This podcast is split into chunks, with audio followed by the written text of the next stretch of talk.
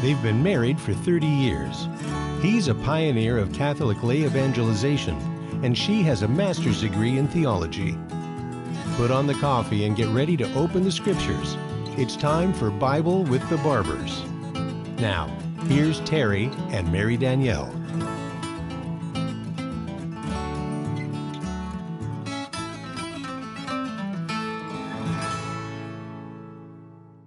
Welcome. Welcome to Bible with the Barbers on this tremendous solemnity, the Feast of the Annunciation, that is the Feast of the Incarnation, the day when the Word became flesh, when God became man. So, welcome to Bible with the Barbers on this Friday, March 25th, 2022. What a glorious day! The Holy Father has made this consecration of Russia and the Ukraine and the world to the Immaculate Heart of Mary. And what we want to look at today is the feast that we are celebrating here, and that our Lord Jesus Christ, the Son of God, was conceived by the power of the Holy Spirit. In the name of the Father, and of the Son, and of the Holy Spirit, amen. Sanctus, Sanctus, Sanctus Dominus Deus Sabaoth, pleni sunt celi et terra gloria tua, Hosanna in excelsis. Benedictus qui venit in nomine Domini, Hosanna in excelsis.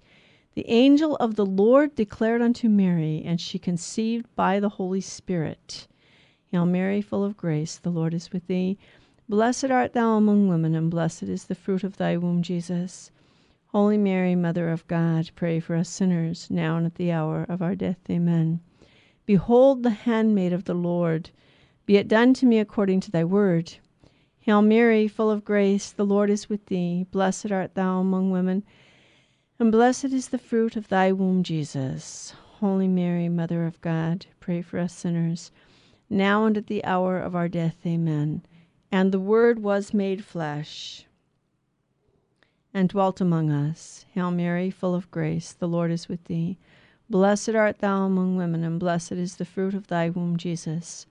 Holy Mary, Mother of God, pray for us sinners, now and at the hour of our death. Amen. Pray for us, O Holy Mother of God, that we may be made worthy of the promises of Christ.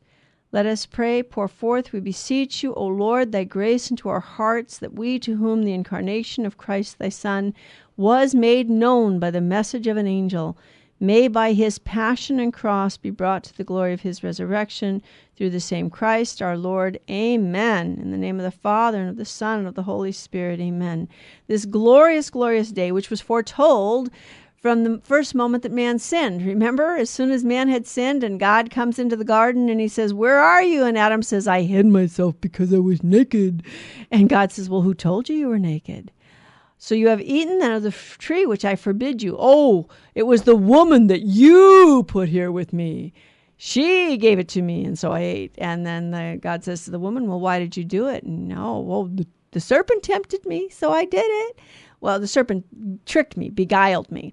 Well, you know, Adam and Eve, they both passed the buck, and neither of them say, You know what, Lord, we disobeyed you. I'm sorry. And this is, uh, you know, a good lesson for us. But what does God do? He doesn't abandon them. He says, I he says to the serpent, he says to the serpent, I will put enmity between thee and the woman, between your seed and her seed. It will strike at your head while you strike at its heel. He promised a savior. He promised a savior. Well, you know, granted, the people of the Old Testament didn't quite understand that God Himself would be that Savior, that God would become man and live among us.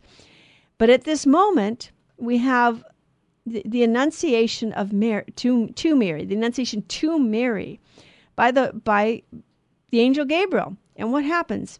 Well, the Annunciation to Mary inaugurates the fullness of time, the time of the fulfillment of God's promise and preparations. Remember in Galatians 4 4, in the fullness of time, God sent forth his Son, born of a woman, born under the law, to deliver all those under the law. Deliver us from what? Deliver us from the weight of sin. From the weight of sin. We find it difficult to keep the law because of sin. So Christ gives us the grace to overcome sin. So he comes in the fullness of time, according to God's plan. God had a plan, it was in God's time and in God's way. Mary was invited to conceive him in whom the whole fullness of deity would dwell bodily. And you can look at Colossians 2 9. Christ, in whom the whole fullness of deity dwelt bodily. He was truly God, truly man, a divine person who took to himself a human nature. Yes, he had a real body, he wasn't pretending. He really felt hunger, he really felt thirst, he really felt tired. He felt the pains of his passion when they beat him with the whips, when they slapped him in the face and spit on him and made fun of him. He felt all of that in his humanity. And is in his humanity he kept saying to his father, Not my will but thine be done, eternal Father. Just as in the garden, when he says, Father, if it's possible, let this cup pass me by, but not my will but thine be done. And he says that all through his passion for our sake. For our sake. So the Son of God really became man. And God asked Mary, he doesn't impose himself upon her. She's free. She's free. And and she cooperates. The divine response response to her question, the divine response to her question, how can this be since I do not know man, was given by the power of the Holy Spirit. The Holy Spirit will come upon you. Remember the Annunciation, the account of the Annunciation in Luke 1 34 through 35. It's not just Luke 1 34 through 35, but these particular lines. How can this be since I know not man? And the, and the angel answering, The Holy Spirit will come upon you. So Mary conceives Jesus virginally in her womb by the power of the Holy Spirit. God is not a solitude unto himself. He's a trinity of persons. He's the first family. He is Father, he has a Son, and, and the essence of family, which is love is all there present in the Trinity. And the, the family, the earthly family, is made to image God in his divinity, in his in his own existence as he exists as a trinity of persons in communion of love and life from all eternity. So conceived by the power of the Holy Spirit. That was paragraph 484. Now we have paragraph 485. The mission of the Holy Spirit is always conjoined with and ordered to that of the Son. So you can compare John 16, 14, and 15. So eh, remember that Jesus tells his apostles, I must go, and there and because if I don't go, the paraclete will not come. So I have to go back to the Father. And then when I go to the Father, the Father and I send the Spirit. And this is all part of the plan. Okay? The Holy Spirit, the Lord, the giver of life, is sent to sanctify the womb of the Virgin Mary and div- divinely fecundate it, to make it fruitful. By the grace of God, her womb is fruitful, causing her to conceive the eternal Son of the Father in a humanity drawn from her own. All of Jesus's DNA came from his mother. He didn't have a human father. He's the second person of the Blessed Trinity, the Son of God, the eternal Son of God. And he takes to himself a human nature. And he dwells in the womb of the Virgin. And Mary is made holy not because of. You know, the Catholic Church doesn't say that Mary is some kind of a goddess or that Mary, oh my goodness, you know, she did this and she. No, no. God chose from all eternity to become man and from all eternity in his divine plan, he had a woman in mind, and she was free. She could say yes or no, just like the rest of us. But Mary, uniquely, always said yes to God. There was never a moment when she didn't say no. And remember, if you think, oh, well, that's only because she was immaculately conceived, which we'll get into later what that means and what the church believes there. But no, because Eve was also immaculately created. Remember, Adam and Eve were created in the state of grace.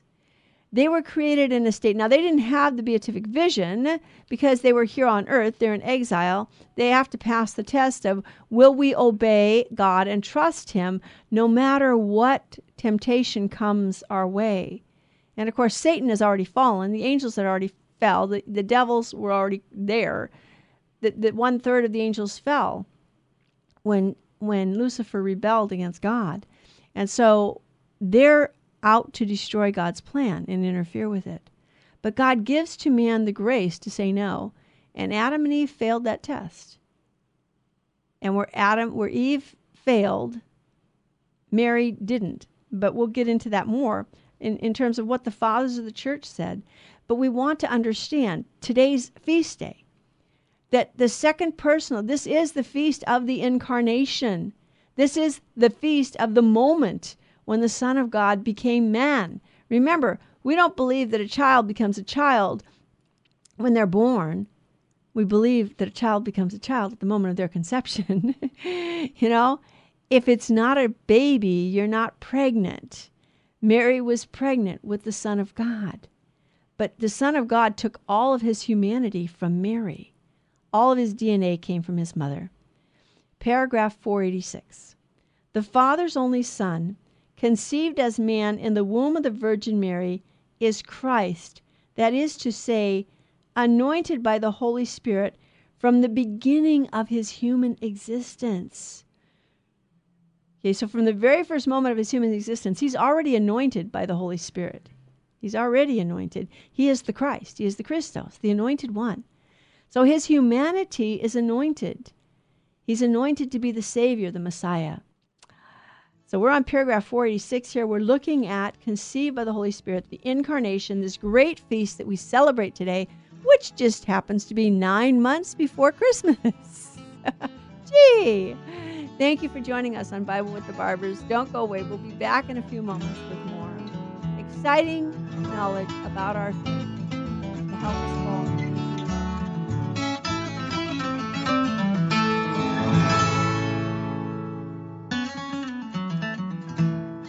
Now back to Bible with the Barbers. If you have a question or comment, call 888 526 2151. Here's Terry and Mary Danielle. Welcome, welcome back to Bible with the Barbers on this Friday, March 25th, the Feast of the Incarnation. Terry's babysitting our grandson.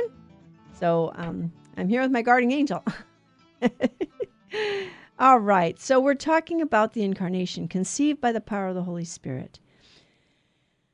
So, from the very first moment of his existence, Christ is already anointed. Jesus, the Son of God, who became man, he's already the anointed one, okay? Um, but the manifestation of this fact, it, it takes place progressively, all right? So, you have first at his birth, the shepherds, the angels announce to the shepherds, and then the, God reveals to the Magi through the star. And then we have to John the Baptist. Of course, John the Baptist is the precursor. So, yes, God has to reveal to him, this is the one that you're announcing. And then, um, and then to the disciples, and, and eventually to everyone. You know, God, Jesus manifests Himself. He comes to publicly manifest that the kingdom of heaven is at hand. And of course, the kingdom of heaven is is God present among us. And then He establishes His church so that He can remain with us. So, the whole life of Jesus Christ will make manifest how God anointed Jesus of Nazareth with the Holy Spirit and with power. Remember in Acts 10:38 where the, the, the apostles talk about this, um, you know, God, God anointed Jesus with the Holy Spirit and with power. I believe that's um, when um, the Peter, I believe it's when Peter goes to talk to the household of Cornelius. So all throughout, God is revealing his plan, his mystery to us. He wants us to participate, he wants us to be brought into union and communion with himself. And, and, um, you know, God desires only our good. He only wants what's good for us, you know. so everything he does is for our good. So we have this under conceived by the power of the Holy Spirit that he was born of the Virgin Mary. And so, what the Catholic faith believes about Mary is based on what it believes about Christ, and what it teaches about Mary illumines in turn its faith in Christ. So, eh, the Blessed Virgin Mary, it's not because, how do you say this? Is It's not because she earned anything from God. It's it, her role. This has to do with her role. It was her role in the mystery of Christ. Okay, um, that that was because of her role in his mystery, her place in salvation history, it's it this was the reason God gave her the graces he gave her. He fills her with this grace because of her unique role. We're all supposed to become living images of Christ. And Jesus did say that anyone who does the Father's will, who does the Father's will, is brother and sister and father and mother to him. But in a unique way, the Blessed Virgin Mary, she's actually his physical mother. But who did the Father's will more perfectly than her, other than Christ himself? You know, the only one who was a human person who did the Father's will perfectly was Mary. And of course, that was because of God's grace. But her cooperation, and we have to remember this our cooperation is required. We're not dunghills covered with snow, and we're not predestined for either glory or, or damnation. God predestined us all to share with Him His glory in heaven, but we have to cooperate in that. The fathers of the church wrote that although God created us without our will, He will not save us without our will. So we can't get to heaven unless we set our will to do the will of God. And this is what Mary did, and this is why we look to her as our mother to help us. And uh, I'm going to go to some other paragraphs right now. Paragraph 721 Mary, the all holy, ever virgin Mother of God, is the masterwork of the mission of the Son and the Spirit in the fullness of time for the first time in the plan of salvation, and because of his Spirit had prepared her, the Father found the dwelling place where his Son and his Spirit could dwell among men. In this sense, the church's tradition has often read the most beautiful texts on wisdom relating to Mary. So, Proverbs 8 1 through 9 and chapter 6, and then Sirach 24 that these relate to Mary. Mary is acclaimed. Mary is acclaimed and represented in the liturgy as the seat of wisdom. And this is because of her cooperation in God's plan. God gives her a grace, she responds to it. Remember, God is God and we are not. He's outside of time. He sees us all, and He sees how well or how poorly we're all going to cooperate. But He loves us. But when He saw Mary, He saw that she would never, never, ever say no to Him in any manner, shape, or form. She would perfectly cooperate in His plan. And so she would, he was, she was the one chosen to be his mother, and, and the temple of his Holy Spirit in the most perfect way. We all become temples of the Holy Spirit when God comes to dwell in us because God is Trinity, and where the Father is, the Son and the Spirit are, and where the Son is, the Father and the Spirit are, and where the Spirit is, the Father and the Son are. But Mary, in her unique role as Mother of God, because of her unique cooperation, that God the Father found the dwelling place where his Son and his Spirit could dwell among men. And it's the Holy Spirit who prepared Mary by grace. Mary didn't, you know, she didn't gain this. This was free gift from God, but it had to do with her cooperation. It was fitting that the mother of him whom the whole full the mother of him in whom the whole fullness of divinity dwells bodily should herself be full of grace. It was fitting She's going to bear the Son of God. Of course, he's going to make his temple clean and pure. Remember this, the bride that Christ, you know, t- talks in, in, in Paul's letters about how Christ came and he, he comes to, pure, to, to, to create the church to present to himself a bride who is pure and spotless without stain or wrinkle or anything of that sort. Well, how much more the mother who would bear him in her womb? Okay? So she was by sheer grace conceived without sin. As the most humble of creatures, the most capable of welcoming, welcoming the inexpressible gift of the Almighty, it was quite correct for the angel Gabriel to greet her, the daughter of Zion, Hail, rejoice. And he says, Hail, yeah, the word means rejoice.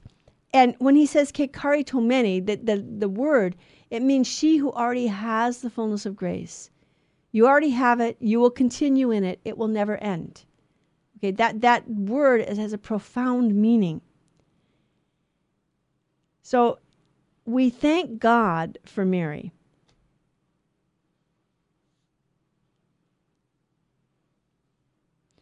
And when Mary praises, remember in Luke when she goes to see Elizabeth and she sings her Magnificat.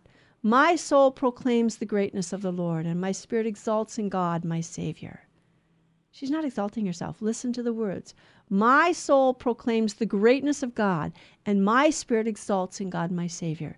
For he who is mighty has done great things for me, and holy is his name. He has looked on his lowliness. He has looked on his handmaid in her lowliness. But all of the church can join her. All the people of God can praise in union with Mary in this canticle, which she lifts up. So in Mary, the Holy Spirit fu- fulfills the plan of the Father's loving goodness. Through the Holy Spirit, the Virgin conceives and gives birth to the Son of God. By the Holy Spirit's power, her faith and her virginity become uniquely fruitful. In Mary, the Holy Spirit manifests the Son of the Father, now becomes Son of the Virgin. Mothers, mother, persons, not natures. She is the mother of the second person of the Blessed Trinity, who took to himself a human nature in her womb. But nonetheless, she is the mother of the second person of Blessed Trinity. So she's the mother of God. She is the burning bush of the definitive theophany. Moses saw the bush burning and it wasn't consumed. Mary bears in her womb God, and he doesn't consume her. He shines through her to bring grace to the world. Filled with the Holy Spirit, she makes the Word visible in the humility of his flesh. It is to the poor and the first representatives of the Gentile that she makes him known the shepherds, the Magi, to Simeon and Anna. Finally, Mary, through the Holy Spirit, begins to bring man the objects of God's merciful love into communion with Christ and humble and the humble are always the first to accept him. The shepherds the magi simeon okay the bride and the groom at, at cana. So at the end of this mission of the spirit mary becomes the woman the new eve the mother of all the living. And this the fathers of the church said this. They said that mary was the ark of the new covenant. She's also the new eve standing by the new adam who stands beside the new adam. The mother of the whole christ his Godhead and his humanity. As such, she was present with the twelve who, with one accord, devoted themselves to prayer at the dawn uh, of the end of time, which the Spirit was inaugurating on the, on the morning of Pentecost with the manifestation of the church. So the end of time began at Pentecost. We don't know when the definitive end of time will be that's for God alone to know, and it will be manifest when it's manifested. So Mary is born of the Virgin. She was predestined by God, but not predestined in the sense that she had no free will. God sent forth his Son, but to prepare a body for him, and you can compare that's um, Galatians 4 4 and Hebrews 10 5. Remember, sacrifice or oblation you sought not, but a body you have prepared for me the first reading, by the way, for today was the first, no, second reading, excuse me, the second reading for today's Mass. He wanted the free cooperation of a creature, just like he gave Adam and Eve freedom and full grace in the garden. And they, they, re, they used their freedom wrongly. They turned their freedom against God and lost their trust in God. Mary doesn't do that. She is free to say yes or no, but she says yes. From this, from all eternity, God chose for the mother of his son, a daughter of Israel, a young Jewish woman of Galilee named Nazareth, a virgin betrothed to a man whose name was Joseph, of the house of David, and the virgin's name was Mary. That's from Luke 1 26 and 27. The Father of mercies willed that the incarnation should be preceded by assent on the part of the predestined mother, so that just as a woman had a share in the coming of death, so also should a woman contribute to the coming of life. God is so good to us. He is so good. He loves us so much. He wants us to live in union with Him, and He gives us every opportunity. Thank you for joining us on Bible with the Barbers. I want to thank all of our listeners, all of our benefactors, all the radio stations that pick us up. And uh, don't go away. We'll be right back with more. And if you want to make a donation today, 877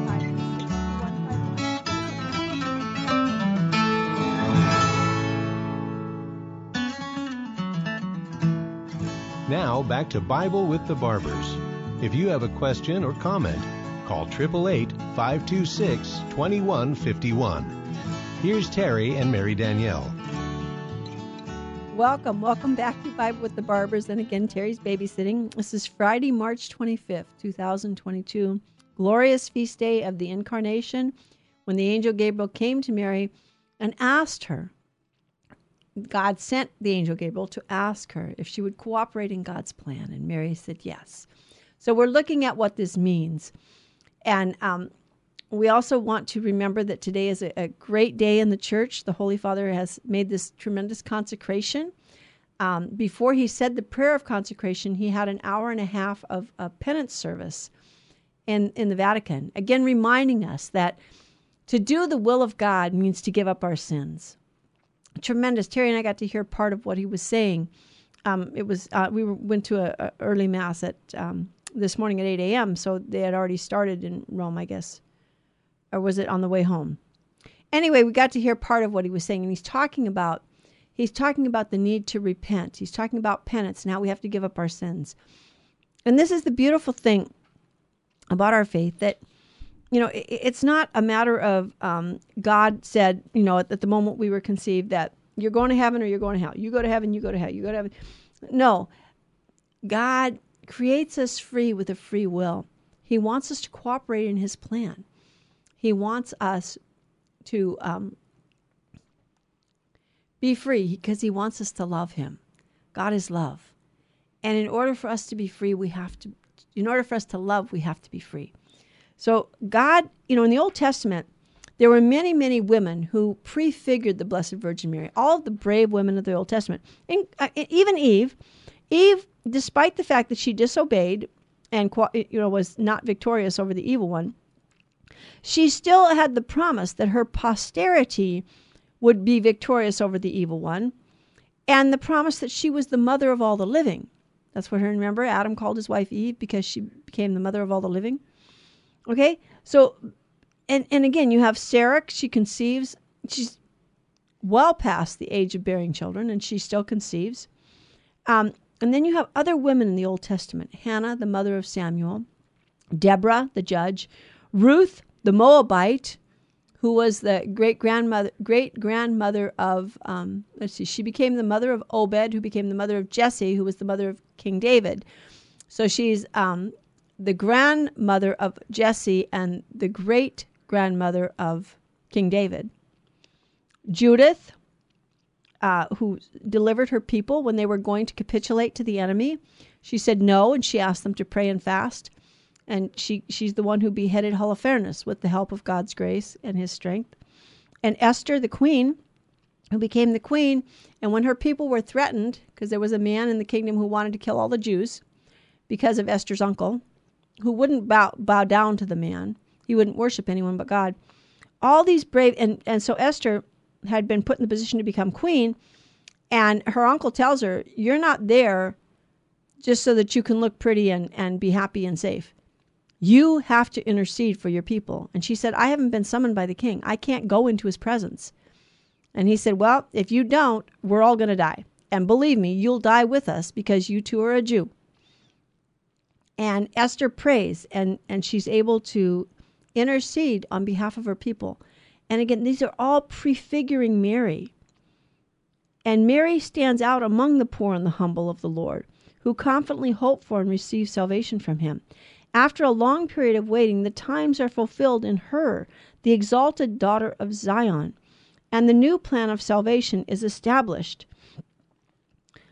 So we have a teaching in the Catholic Church, and it's called the Immaculate Conception. And some people think that this is a terrible, terrible scandal. And, and how can you say that Mary was immaculately conceived? Well, let's look at this and what does it mean? And how could this be? Well, to become the mother of the Savior, Mary was enriched by God with gifts appropriate to such a role. No one else in the world is was called to be the mother of God incarnate. Okay, no one. And so Mary is enriched by God with gifts appropriate to the role. When God gives us a vocation, a call, He gives us the grace necessary to fulfill that call. The angel Gabriel, at the moment of the Annunciation, salutes her as full of grace. And again, that the, the word there in the Greek, kecharitomene, is it's a word that means that she already has the fullness of grace. She continues in grace, and she will continue in grace forever. It's not, it, it, you know, you can you can translate it highly favored daughter, but that's not the most exalted translation. And considering who she is, the angel is telling her, God has already graced you. He's given you what you need to say yes if you're willing. In fact, in order for Mary to be able to give free assent of her faith to the announcement of her vocation, it was necessary that she be wholly borne by God's grace. Again, it's not because of some wonderful thing she had done, it's because God chose her. It was His choice. He bears her up with His grace as in the Psalms, you know, as the eagle bears his, her young uh, uh, under, you know, uh, on his pinions, he will bear you up. Okay? The Lord bears her. It is the Lord who gives us this grace. So through the centuries, the church has become ever more aware that Mary, full of grace through God, Luke 128, was redeemed from the moment of her conception. And no, the church wasn't always able to explain this, but it always believed it. From the beginning, the fathers of the church, the doctors of the church, have spoken of the ever sinlessness of Mary. Now, not all of they, they couldn't explain it. It wasn't. It was many. First of all, it didn't become necessary to explain it because everybody believed it. it you know, sometimes what people don't understand is the church doesn't. The church defining a doctrine, or you know, so that it becomes dogma. Um, she doesn't do that and that doesn't all of a sudden, okay, well, the church defined this, now it becomes true. No, the church has always believed it and professed it. But in the historic times, there's such a challenge to that teaching that it becomes necessary to define it at a specific time. I'll give you an example. Jesus Christ wasn't divine until the fourth century, right? What do you mean? He was you're just telling me he's divine from the moment of his conception. He He's divine from all eternity. And then Jesus, when Jesus is God is God from all eternity, excuse me. Jesus Christ is divine from the moment of his conception in his mother's womb. Yes, I'm telling you that. But the church didn't solemnly define that until the fourth century. Now, why in the fourth century did it become necessary for the church to solemnly define that? Because of the Arian heresy. Over 70% of the bishops believed the Arian heresy, and the Arian heresy did not believe that the Son of God became man. By the way, they also didn't really believe that Jesus Christ was really just a man. He was some third kind of creature that was, you know, a, a man that was somehow adopted by God and made into a God and is like, okay. Um, it, it, it's a very convoluted sort of thing. But but the reality is, it didn't become necessary until the Arian heresy came along for the church to solemnly define that Jesus Christ is true God and true man from the first moment of his conception in his mother's womb. Okay? So it's not it's not the church defining it that makes it so. The church has to solemnly define it when belief in that doctrine becomes challenged by so great a number of people that it becomes a threat to the faith, that people are going to lose their faith. You see, if we give up any of the doctrines that Christ taught, the fathers of the church compared the, the doctrines of the church, our faith, the, the sacred deposit of faith, to the seamless garment of Christ. At the foot of the cross, the soldiers don't cut up the garment that he wore against his skin because it was woven from a single thread. If you cut it, it's done with. The whole thing unravels all you have to do is take one doc, doc, doctrine out, and the whole faith begins to unravel. And this has become evident whenever anyone rebels against the church that Jesus established. Very soon, they start rejecting some of the doctrines and dogmas of the faith. So the Immaculate Conception was always believed by the church. It wasn't solemnly defined, though, in history until it became necessary. But we're not saying that Mary is a goddess or that Mary made herself holy. She's completely borne by God's grace. She was redeemed from the first moment of her conception. She's redeemed in view of the merits of her Son, Jesus Christ. So, yes, the second person of the Blessed Trinity becomes man in her womb, and because of her exalted role, and she has an exalted role. This was God's choice. Remember that. When we reject this, when we challenge this, we're telling God we don't like the way He did things. And that's kind of what Adam and Eve did in the garden. Oh, the Satan tempted him to, to think, oh, God's hiding something from you. You'll know something that you don't know. If you if you eat, you know, if you eat from the fruit, you're not going to die. Well, they already knew God. They were already like God by grace. The devil lied. He's a liar and a murderer from the beginning. He killed the life of God in their soul by getting them to sin. And and then he inspires us to do the same to each other, to lie and to murder. These things don't come from God. God wants us to be free and to live in His grace. And so,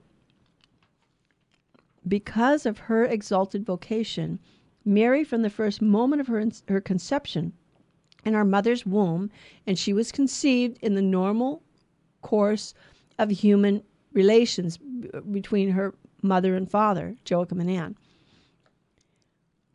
So the dogma of the Immaculate Conception confesses this. Pius, Pius IX was the one who proclaimed this in the 1800s. The Most Blessed Virgin Mary was from the first moment of her conception by a singular grace and privilege of Almighty God and by virtue of the merits of her Son, Jesus Christ.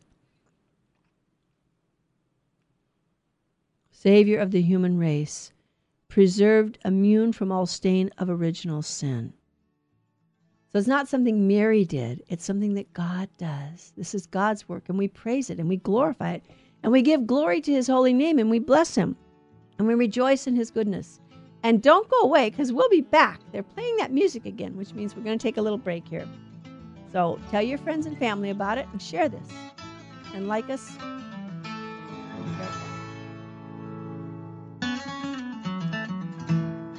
Now back to Bible with the Barbers. If you have a question or comment, call 888 526 2151. Here's Terry and Mary Danielle. Thank you. Thank you for joining us on this Bible with the Barbers on this glorious feast day of the incarnation of our Savior.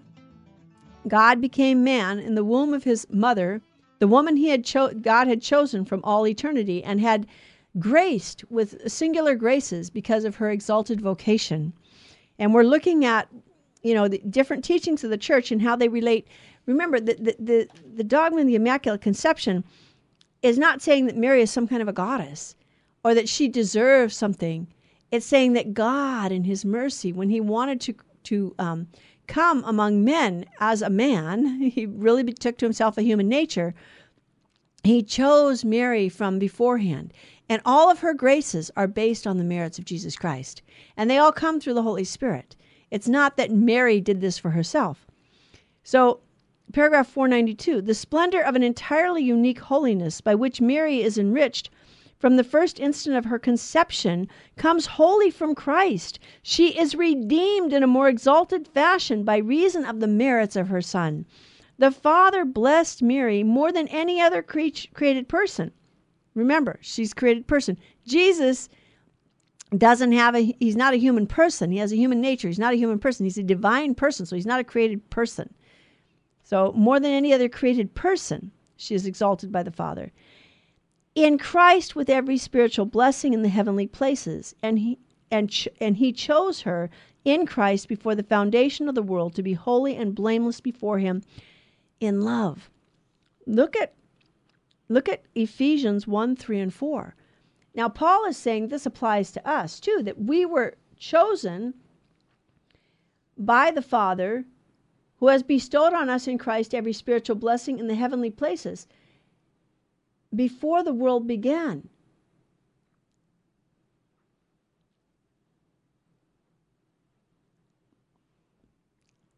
And how much more so his mother? How much more so his mother?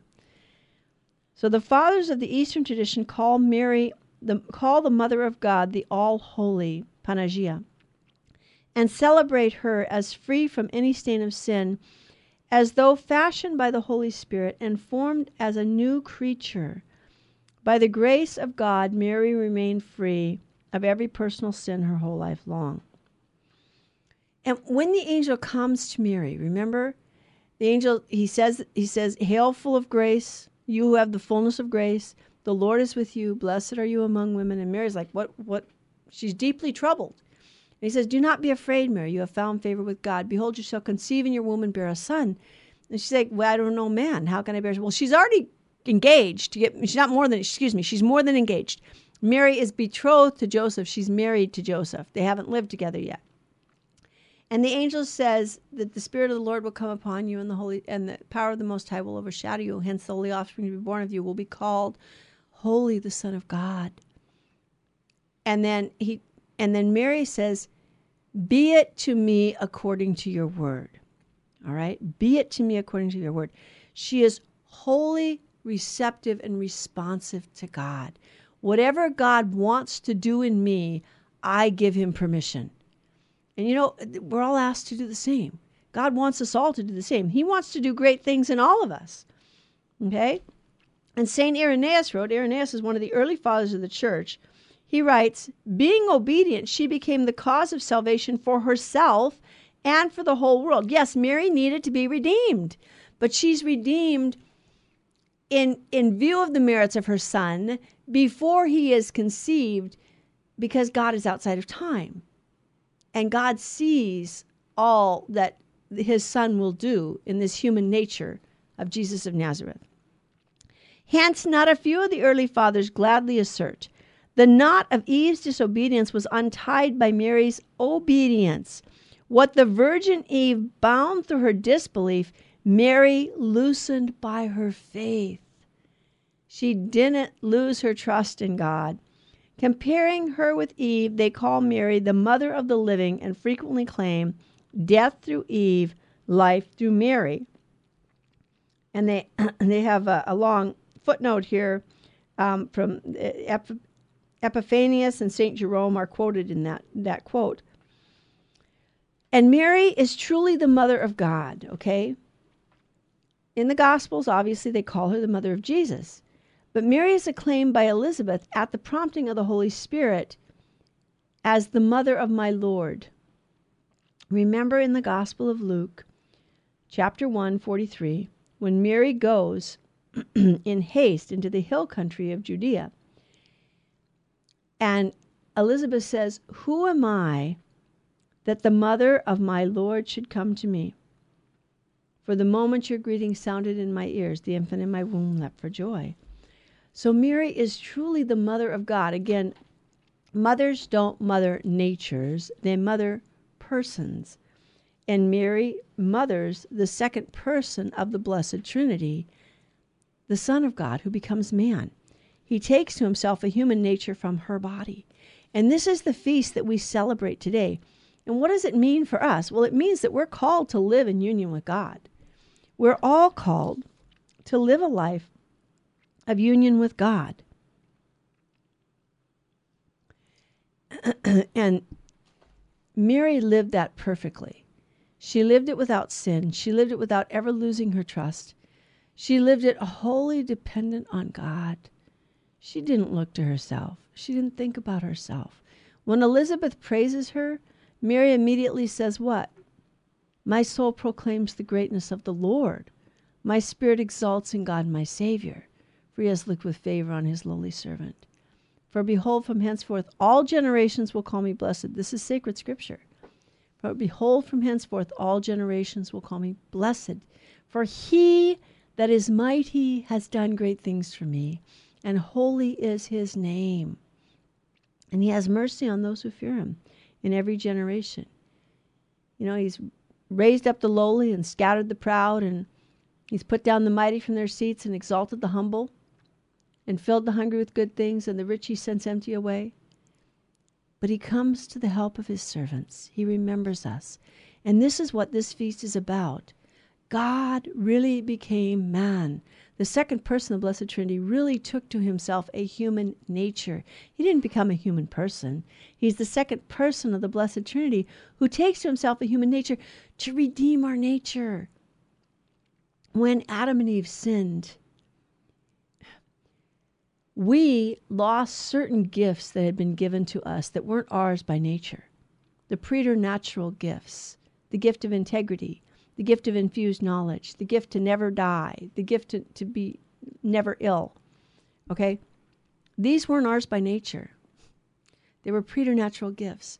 But Jesus comes and he raises us above. You know, when Adam and Eve were created, they're, they're given grace by God, okay? But God hasn't become man yet. So by nature, we're lower than the angels. But you realize by grace we're raised above the angels because the second person of the Blessed Trinity united himself, united to himself our humanity.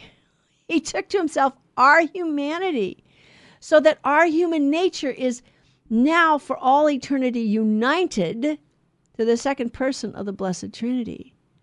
The Son of God remains for all eternity the God man. For all eternity, he's still the God man. He still bears our nature in heaven. And he loves us and he wants us to be drawn into union with himself. And we look to our Blessed Mother and we ask her for her prayers. She's truly the Mother of God, the Theotokos, the Council of Ephesus, remember?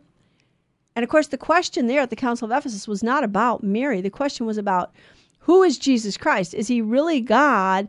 Is he man? Is he, you know, what? And and the people outside were calling Theotokos Theo, that Mary is the mother of God. She's the mother of God. So he's truly God. And this is, you know, God's grace acting in his church. When people when we're faithful to the Lord, when we give up our sins and we live in union with him, we know the truth and the truth sets us free. But when we get entrapped by sin, when we get wrapped up in the things of this world, when we you know, we bicker and fight about a lot of things. We spend a lot of time talking about semantics and, oh, well, you know, maybe this means that, or maybe that means that, or why don't we spend our time glorifying God like Our Lady did, doing the Father's will like Jesus did?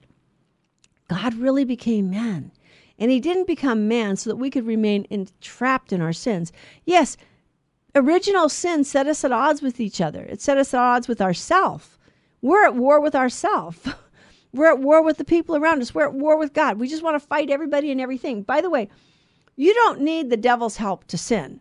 So if you're having challenges, you know, in your apostolate or in your family life, and don't blame it on the devil. We're giving, as Father Mike McDonough once said, you give the devil too much credit. God will test the work.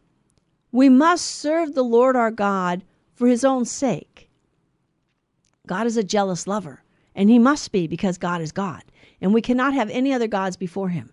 So he will challenge us, he will purify and sanctify our works, whatever apostolate he has called us to, to, to carry out. We're going to find challenges in that.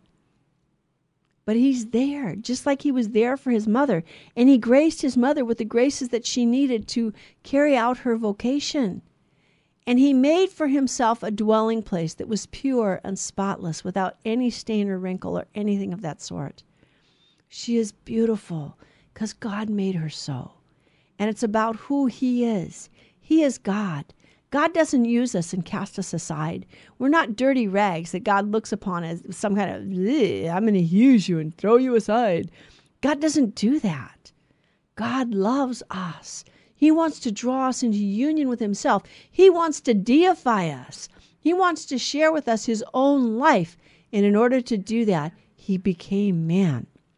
He really took to himself a human nature. And our Blessed Mother is the perfect cooperator in his plan. So we look to her And we ask her to pray for us, just as she prayed for the, the wedding couple at Cana in Galilee, where Jesus worked his first miracle, because she asked him to. So we're coming to the end of the hour here. And I just I wanted to do this because today is the feast of the incarnation. I want us to really appreciate, ask God for the grace to really appreciate what it means that God became man. And he didn't just dwell among us in the past. You know, he remains with us in the Holy Eucharist under the appearance of bread and wine. So we give glory to God, we praise him, we worship him, we beg him for the grace of more faith every day and ask him that we might be faithful and cooperate in his plan, just as the Blessed Mother did. We ask for her prayers, just as we ask each other for prayer. And we want to thank all of our listeners, all of those of you who offer your um, financial support, your volunteer support, those of you who pray for us or offer your sufferings for us, the radio stations that pick us up, Rumble, Facebook.